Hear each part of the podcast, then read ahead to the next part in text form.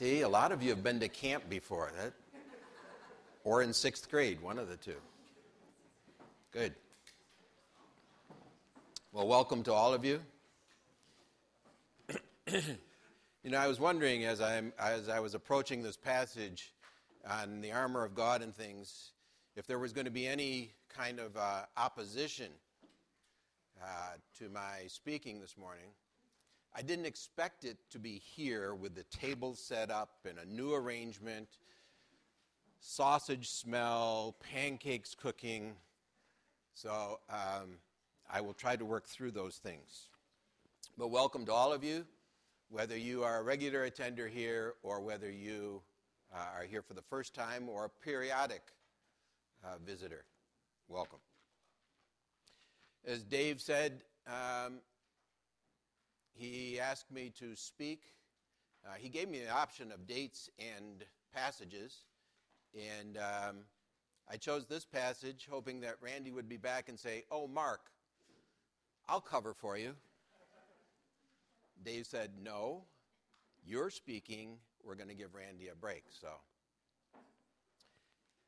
I chose the uh, Ephesians 6 10 through 14. How about if we just pray before we start?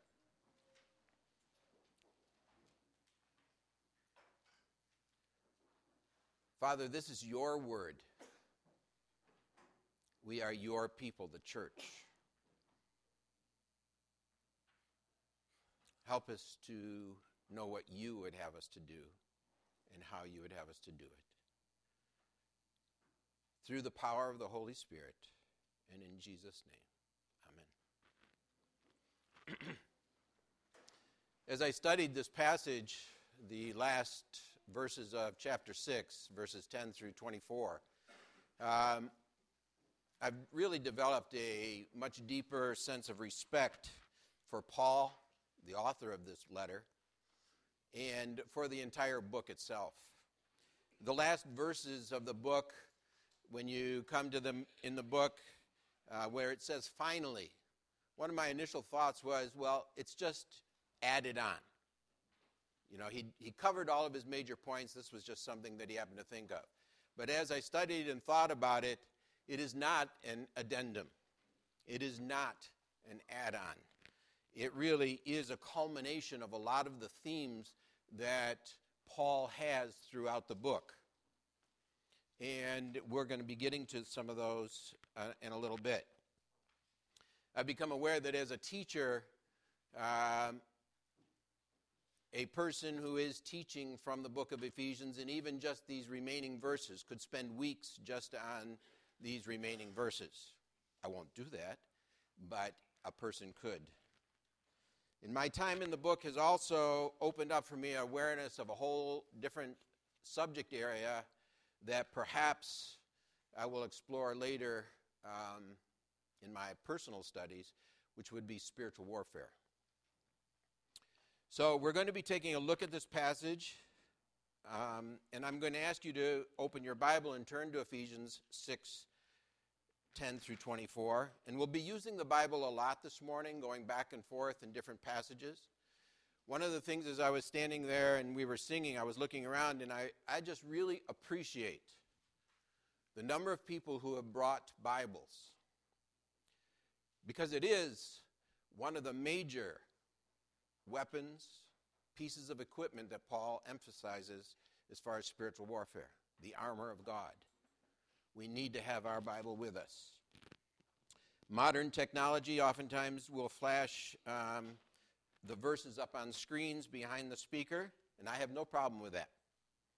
But what happens is that people become dulled in their habits or in their desire to bring a Bible thinking that it's already going to be provided for them.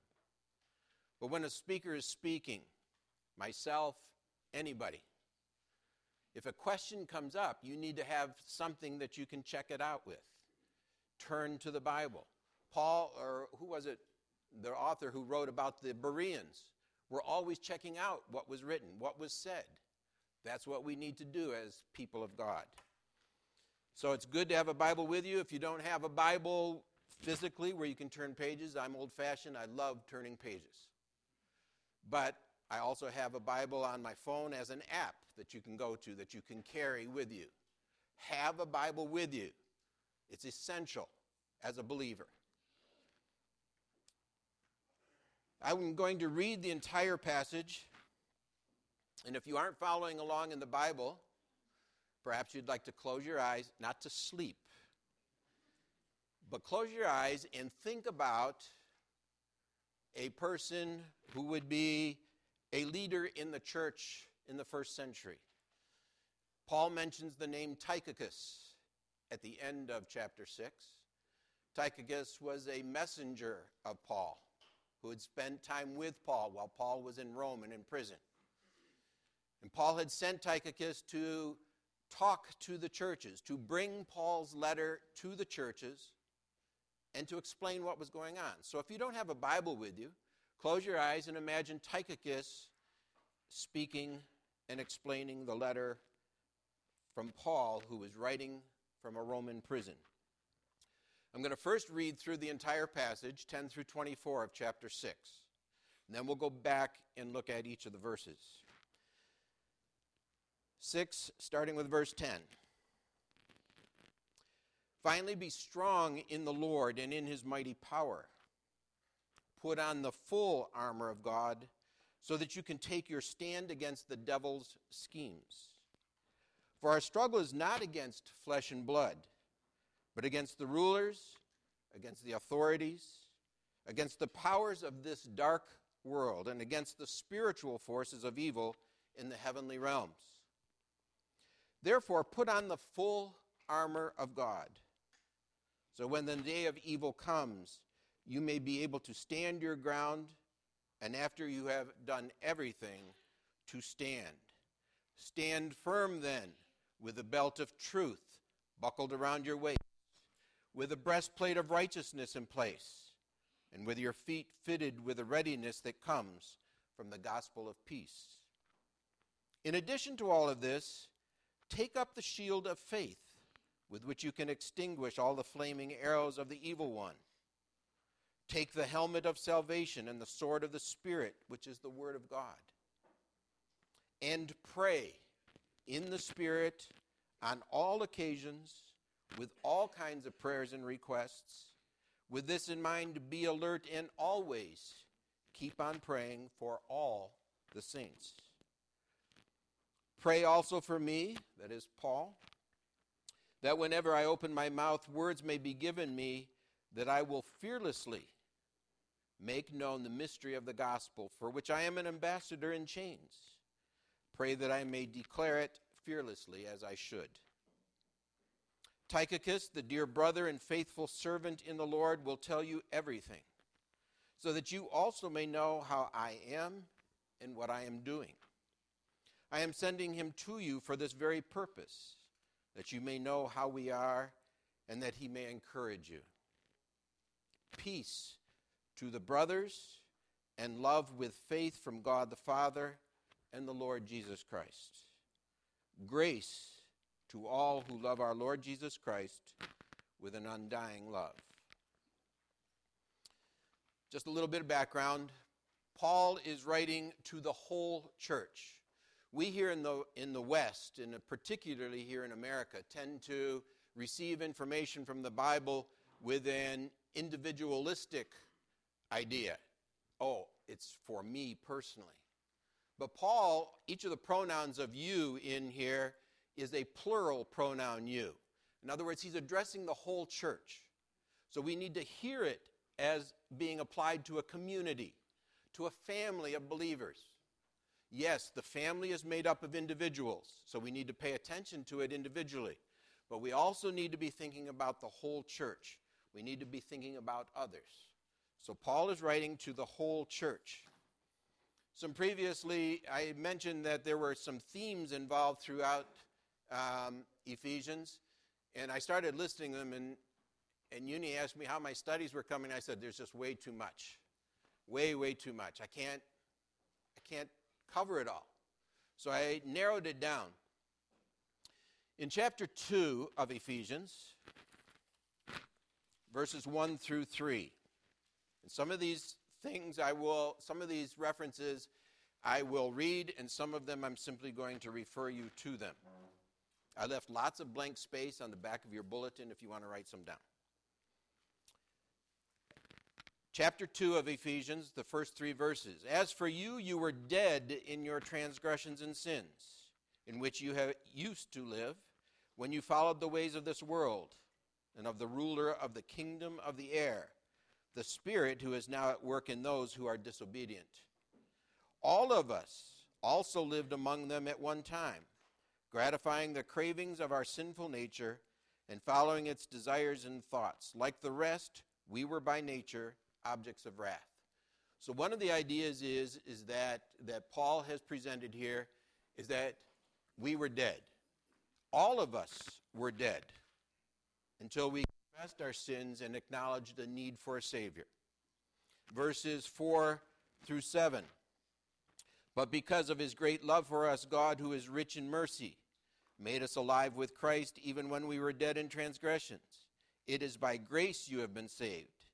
And God raised us up with Christ and seated us with him in the heavenly realms in Christ Jesus, in order that in the coming ages he might show the incomparable riches of his grace expressed in his kindness to us in Christ Jesus. All of us were dead. Those of us who accepted Jesus as Lord and Savior have become alive. Two different kingdoms.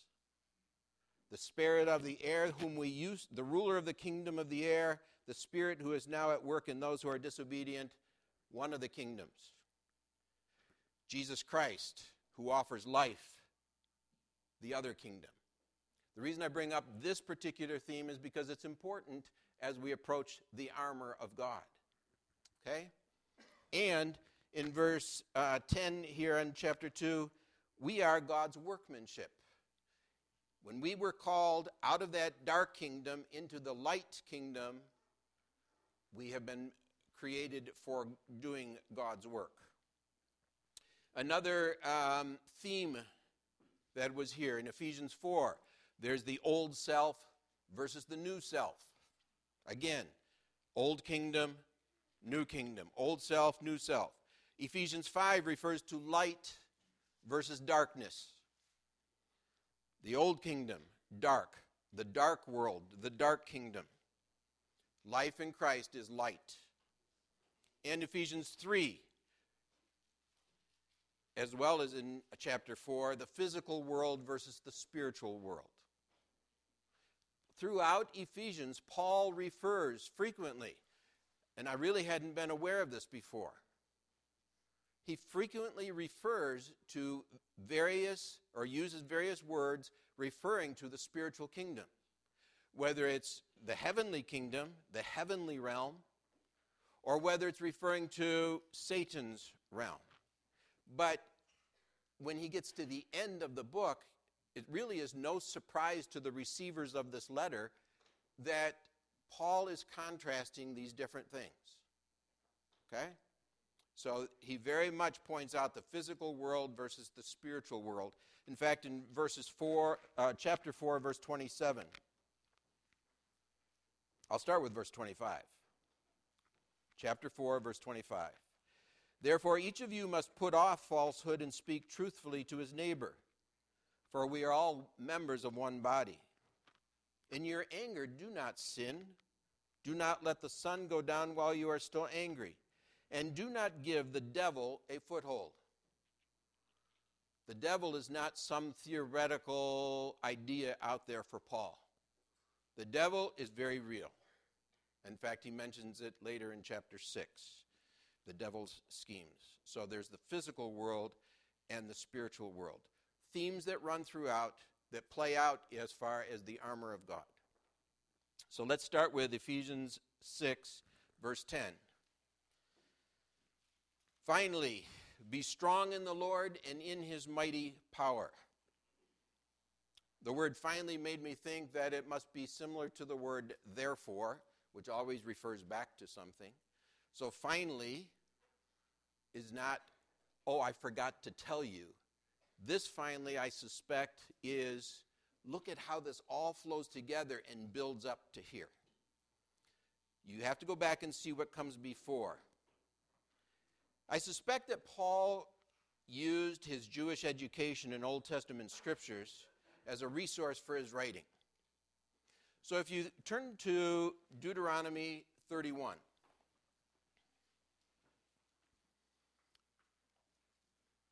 Passages that you are familiar with. Deuteronomy 31, verse 6. Paul says, or not Paul, I'm sorry. You have Moses speaking to all of Israel. Be strong and courageous. Do not be afraid or terrified because of them, for the Lord your God goes with you. He will never leave you nor forsake you. Then in verse 7, we have Moses calling Joshua up in front of all of the Israelites Be strong and courageous, for you must go with this people into the land that the Lord swore to their forefathers to give them, and you must divide it among them as their inheritance. I, sus- I suspect that Paul was thinking of some of these encouragements, some of these challenges that God and Moses gave to the Israelites when he is giving this challenge to the young church around the area of Ephesus be strong.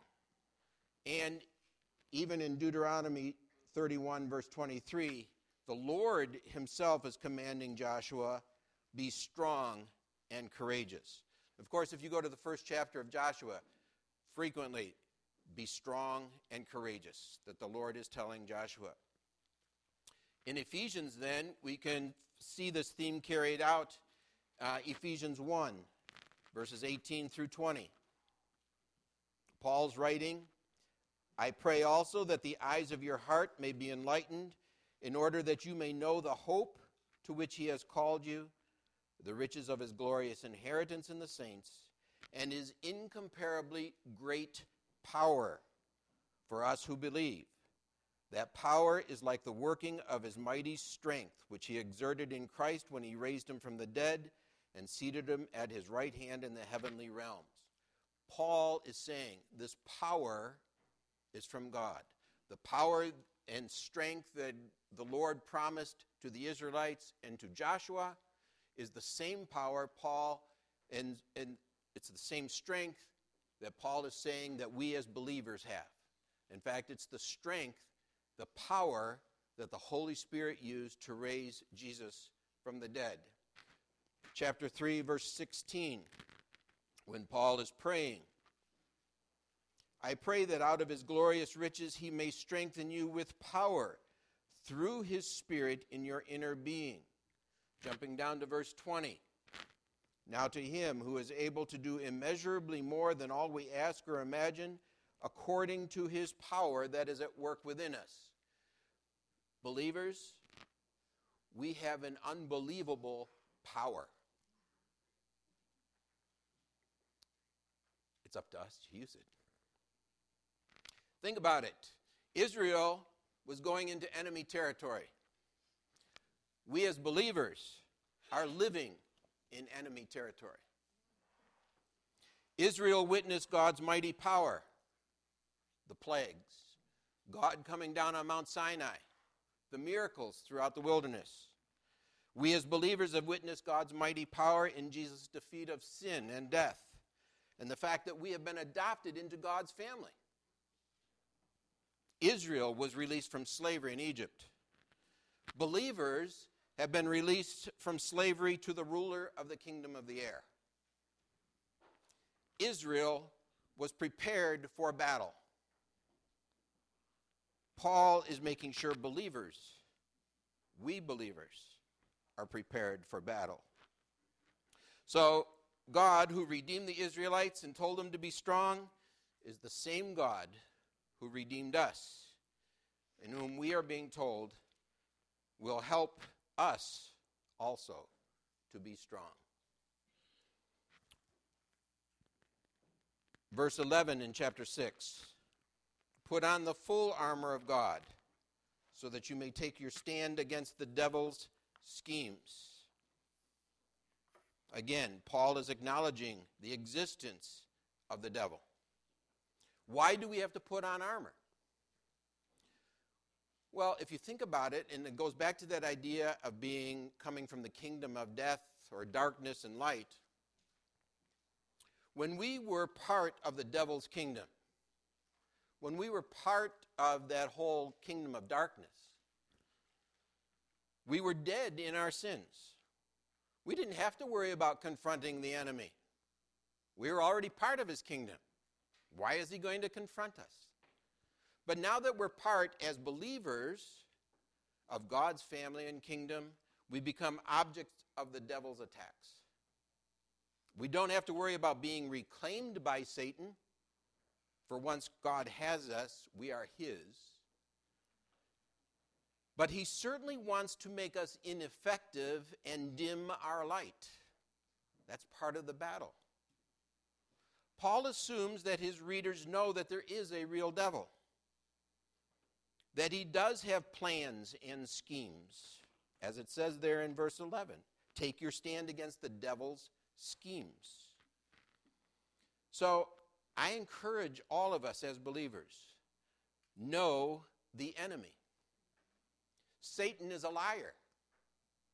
Satan is a murderer who will twist words, misuse scripture. Just look at, at what Jesus Jesus' con- confrontation with Satan in Matthew 4.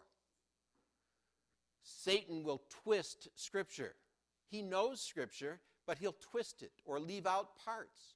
We have to be alert to that. And he will cause us to doubt God and truth. Satan has an army of fallen angels, which are referred to as demons, who are working for him. Karl, Dr. Karl Payne wrote a book, Spiritual Warfare, which I used and read twice recently. And according to Dr. Payne, these demons have a job. The first job is to keep people out of heaven. But for those of us who are already believers, their job is to keep us so preoccupied and distracted that we will never feel qualified or have the time to help someone else get to heaven. According to Dr. Payne, these demons have a job. They will attempt to destroy their enemies. People, it's a very real enemy we face. These demons will attempt to destroy their enemies. They don't play at their work or take vacations. They play to win and they play for keeps.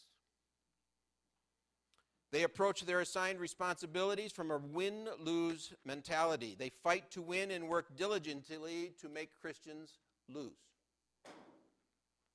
Demons are not equals with Christians. I want to make sure you understand that. Demons are not equals with Christians. A Christian's delegated authority from Christ is far greater than a demon's delegated authority from Satan. But it doesn't mean that they're not going to attack us. Okay? We as believers are stronger than the demons. We have the power of God. But we have to be aware of the enemy. Verses 12. Our struggle is not against flesh and blood, but against the rulers, against the authorities, against the powers of this dark world, and against the spiritual forces of evil in the heavenly realms. If you think of spiritual warfare, now Dr. Payne was helpful in getting me to think about this. If you think of spiritual warfare as a pie, okay? Not that a pie is going to be thrown in your face. A pie divided into three equal parts. Three equal parts of spiritual warfare that we face. And when it says in here, our struggle is not against flesh and blood, that struggle, the word struggle there really means a kind of wrestling hand to hand combat. Okay?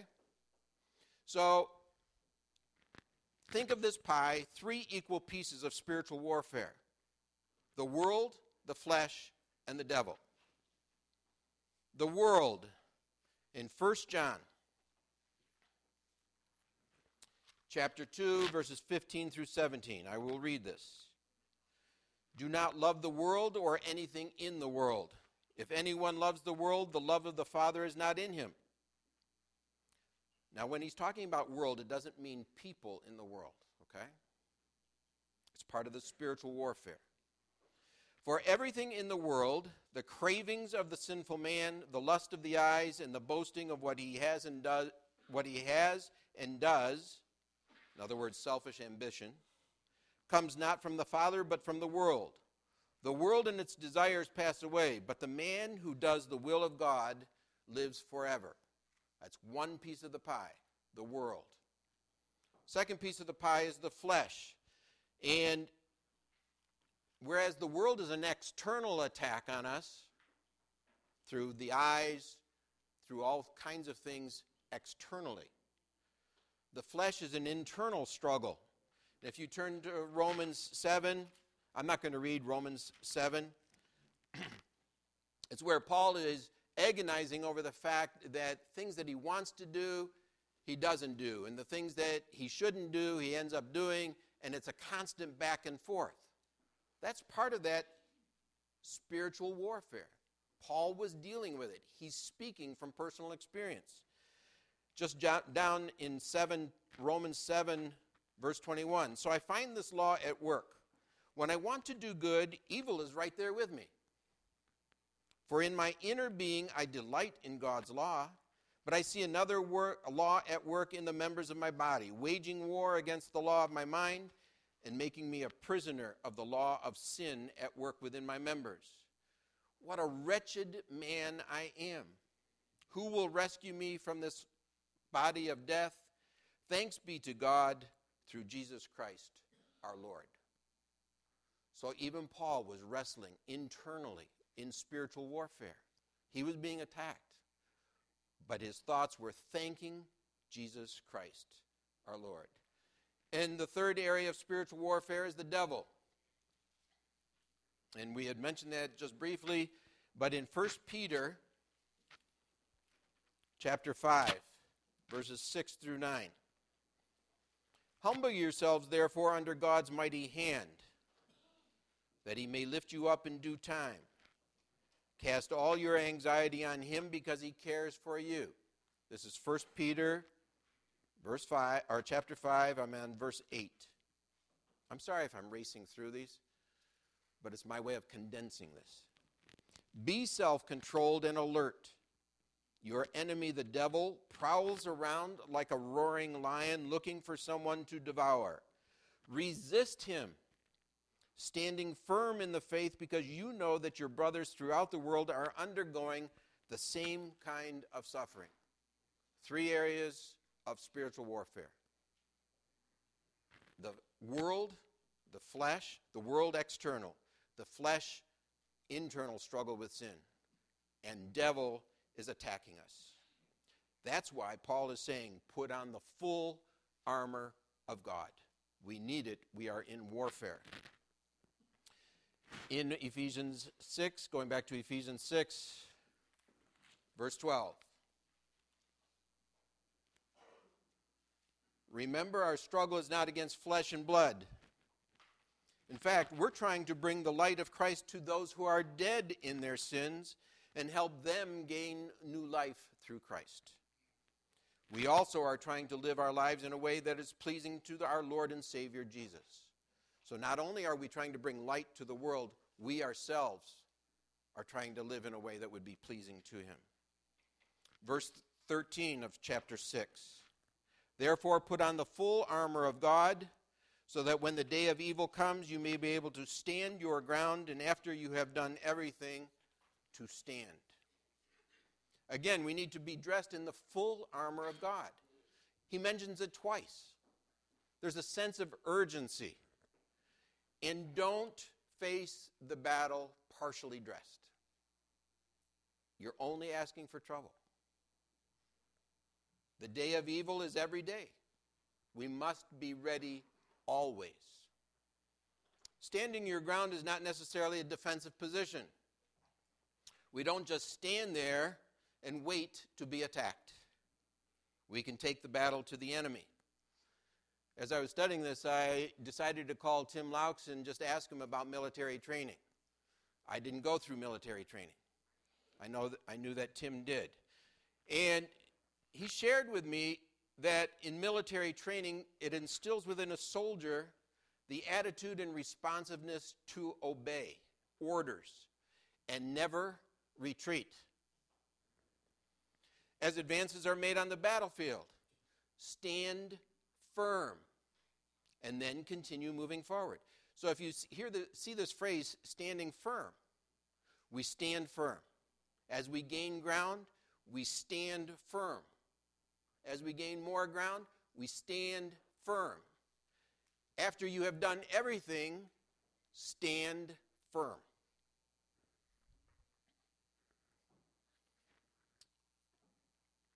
The armor allows us not only to be on the defensive, but also to be on the offensive. Verses 16 through 17, I mean 14 through 17. Stand firm then with the belt of truth buckled around your waist, with the breastplate of righteousness in place, and with your feet fitted with the readiness that comes from the gospel of peace. In addition to all this, take up the shield of faith which you, with which you can extinguish all the flaming arrows of the evil one. Take the helmet of salvation and the sword of the Spirit, which is the Word of God.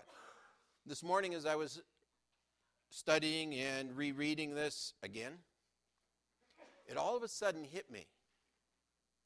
Each of these six pieces, topics of equipment truth, righteousness, peace, faith, salvation, the Word of God they were all things that Paul mentioned in the letter previously. And he's tying it all together here and he's saying, okay, it's just like somebody doing a, a messer or a pastor preaching on, let's say, a book, Colossians. Well, he does it over a period of weeks, okay? Lots of times we get bits and pieces then, and they're really good, but sometimes we fail to see how it's all tied together. Paul is doing the same thing. I mentioned to you about truth in the first chapter, in chapter 4, in chapter 5. I mentioned to you about righteousness in chapter 4 and chapter 5. I mentioned to you about peace in chapter 2, and so on. Now he's pulling it all together and say, you as a church, you as an individual, have to put on these things. You have to put on truth. You have to put on righteousness as you face the enemy. All of these things that I've been talking about, you have to put on. And because you are no longer in the dead kingdom, you are in the alive kingdom. That's why you're being attacked. That's why there's warfare. You have to be ready for it. The belt of truth it was a belt worn around the waist, and it helped support much of the other equipment, much of the other armor. So, how are we going to know the truth? Pilate at least asked, What is truth? Today we hear, There is no truth except what I say is true. Jesus said, I am the way, the truth, and the life. Do you want to know the truth? Go to your Bible. Breastplate of righteousness. It protected the front of the soldier. Some even say that there was a front piece and a back piece. Either way, it protected the heart and the chest and the vital organs. Righteousness is a devout and holy life. Do you want to know how to live a holy life? Go to the Bible. Feet fitted with the readiness that comes from the gospel of peace. Proper shoes are essential. Proper shoes are essential to a soldier having success. I read someplace where Roman soldiers oftentimes would have be supplied with thick-soled shoes with spikes in them. That was one of the reasons that they could hike overnight and over really rough terrain because they had good shoes. They could surprise the enemy in the morning. Okay? Good shoes are essential. Having the burden of sin lifted through Jesus' sacrifice, we are now ready to move forward and proclaim the good news, the gospel of peace through faith in God. If you turn to Isaiah. I know this is a familiar passage, Isaiah 52, verse 7. Those of us who are older used to sing this verse. Isaiah 52, verse 7. How beautiful on the mountains are the feet of those who bring good news, who proclaim peace, who, who bring good tidings, who proclaim salvation, who say to Zion, Your God reigns. So the author here in Isaiah is even saying, How beautiful on the mountains are the feet of those who bring good news, proclaiming peace. So we need to be, have our feet fitted with that proclamation. And where do we get the news for that proclamation? The Bible. A shield of faith. Usually it was about a it was a piece of equipment about four feet high, two and a half feet wide, carried by a soldier to resist the any missiles or anything like that that was coming at them. Faith is a trust in the triune God, relying on his word of revelation and promise. Now, what could be flaming arrows? I was thinking about that. First of all, a flaming arrow, if it hit you, would really hurt. Uh, also, not only could it really hurt, but it could spread beyond you. So we need the faith. F- flaming arrows could be the constant accusations by the enemy. Did you know it says in Revelation 12:10, Satan is constantly accusing the believers. So, for those of you who are constantly battling these thoughts and being accused of things, it very well could be that Satan, through his demonic forces, could be accusing you of things you need to resist. James talks about the effect of flame of words. He likens it a the tongue to be and words being said by the tongue a little spark starting a whole forest on fire.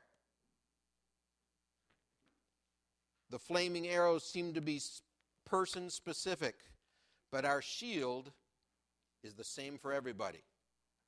So each of us may be dealing with different flaming arrows, but that faith, that shield that we hold up to resist those flaming arrows, is the faith in the one true God. Helmet of salvation. 1 Thessalonians there's actually a reference in Isaiah, in Isaiah uh, 59 17, that is talking about God Himself putting on the helmet of salvation. But in 1 Thessalonians 5, verse 8, Paul is writing to the Thessalonians, but since we belong to the day, let us be self controlled, putting on faith and love as a breastplate, and the hope of salvation as a helmet.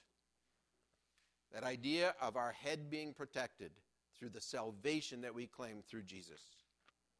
And the sword of the Spirit, which is the Word of God, of course, one of the most famous passages in Hebrews, chapter 4, verse 12. The Word of God is living and active, sharper than any double edged sword. It penetrates even to dividing soul and spirit joints and marrow. It judges the thoughts and attitudes of the heart. The Word of God. It can be used defensively as well as offensively. In order to train in how to use it properly, we need to spend time reading it. We need to spend time meditating on it. We need to spend time memorizing it. We need time we need to spend time obeying it and we need to spend time with it, carrying it in our hearts, so that we always have it with us. The sword of the Spirit, which is the Word of God. It's not just academic, it is living and active. Ephesians 6, 18 through 20. And pray in the Spirit on all occasions with all kinds of prayers and requests. With this in mind, be alert and always keep on praying for all the saints. Pray also for me, Paul, that whenever I open my mouth, words may be given me so that I will fearlessly make known the mystery of the gospel, for which I am an ambassador in chains. Pray that I may declare it fearlessly as I should. Now, when he says in the Spirit, he's referring to with the Spirit's help and with in harmony, in conjunction with God's will. All kinds of prayers and requests they can be praise, they can be thanksgiving, they can be confession, they can be intercession, they can be offensive and defensive. In if you first of all, I'm sorry. I'm getting way ahead of myself. Paul in Ephesians gave us two examples of prayer in Ephesians 1 verses 15 and 22 and in Ephesians 3 14 and 21. So Paul himself shows us how to pray. But David in the Psalms shows us how to pray. In Psalm 35, an example of an offensive prayer. And I'm only going to read the first few verses. Contend, O Lord, with those who contend with me. Now, he doesn't sound very passive here. Fight against those who fight against me. Take up shield and buckler. Arise and come to my aid. Brandish spear and javelin against those who pursue me. Say to my soul, I am your salvation.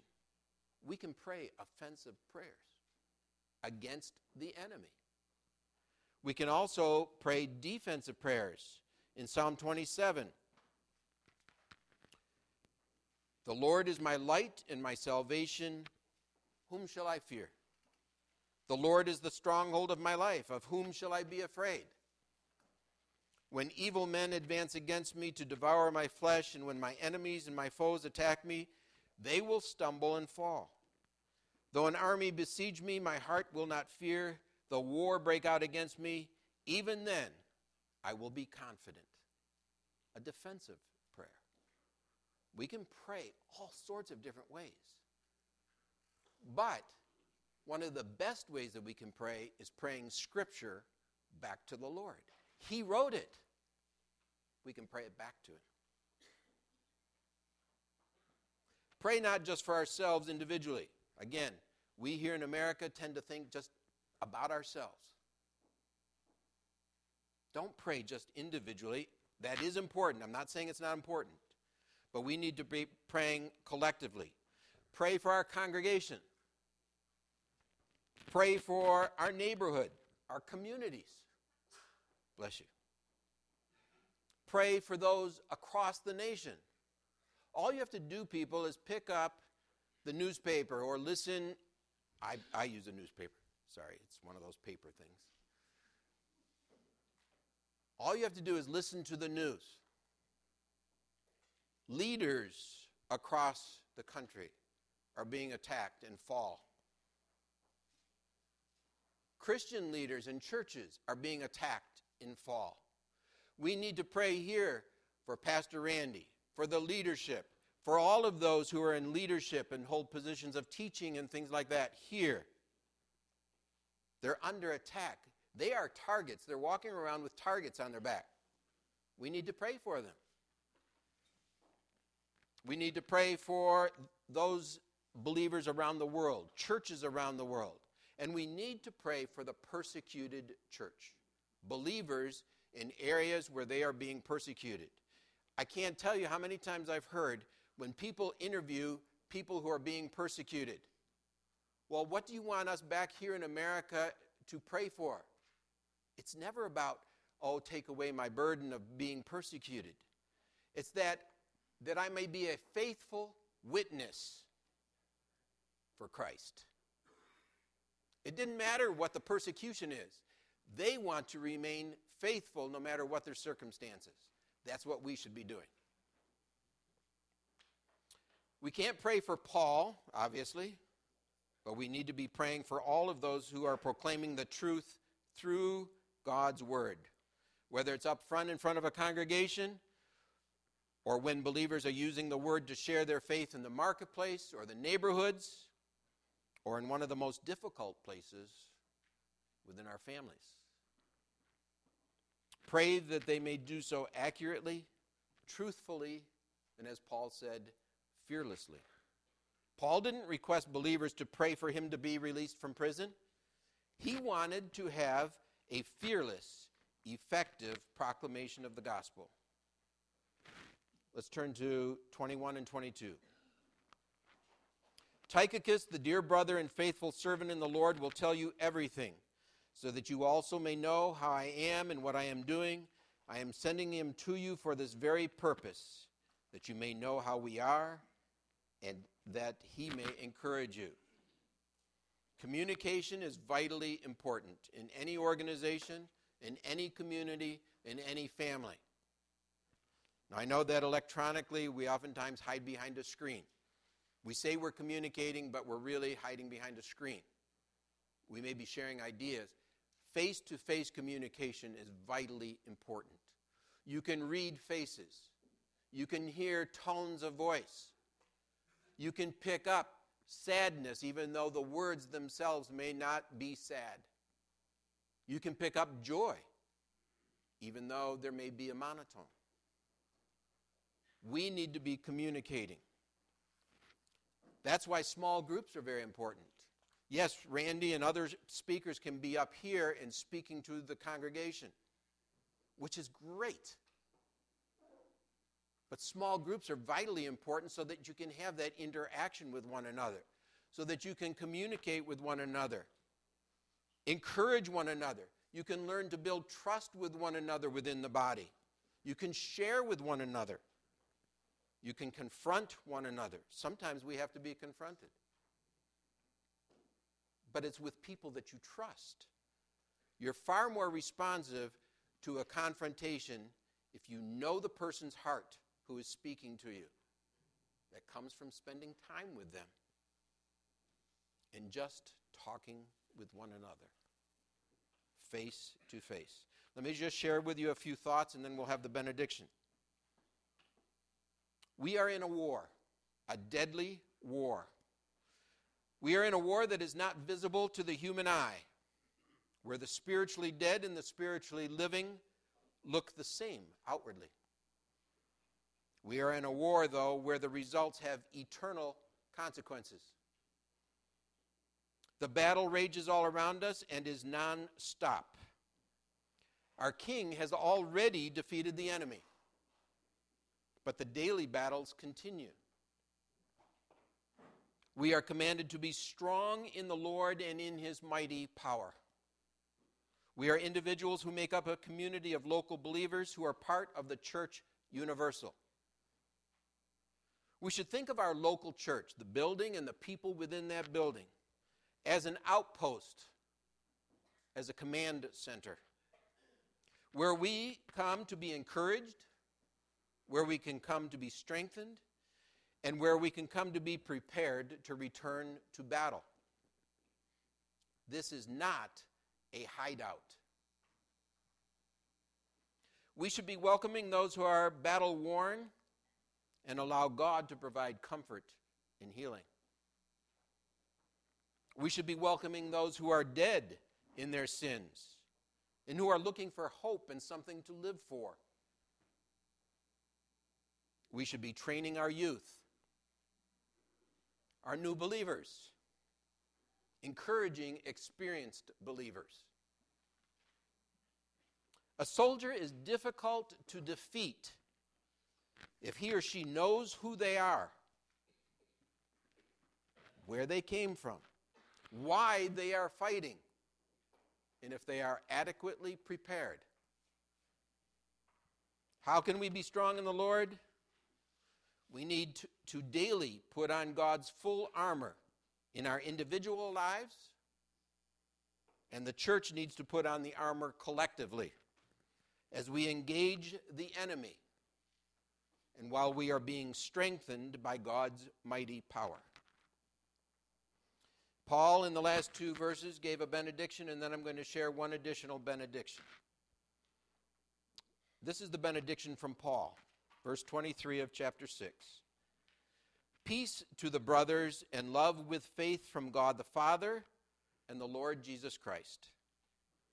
Grace to all who love our Lord Jesus Christ with an undying love. Uni and I attended a church for a number of years, and the pastor there, his name was Carlton Harris, would always end his messages with the following benediction. And if you listen carefully, a lot of the themes in this benediction are carried or are, have been mentioned in these last verses. This is how Carlton Harris would always end his messages.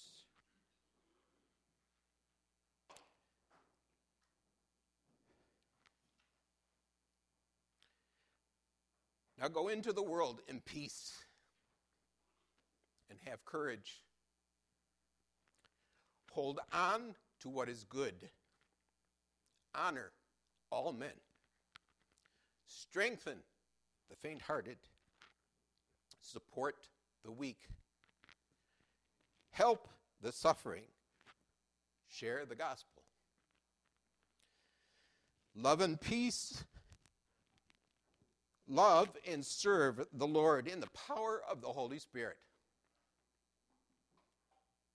And may the grace and peace of our Lord Jesus Christ be with you all until we meet again.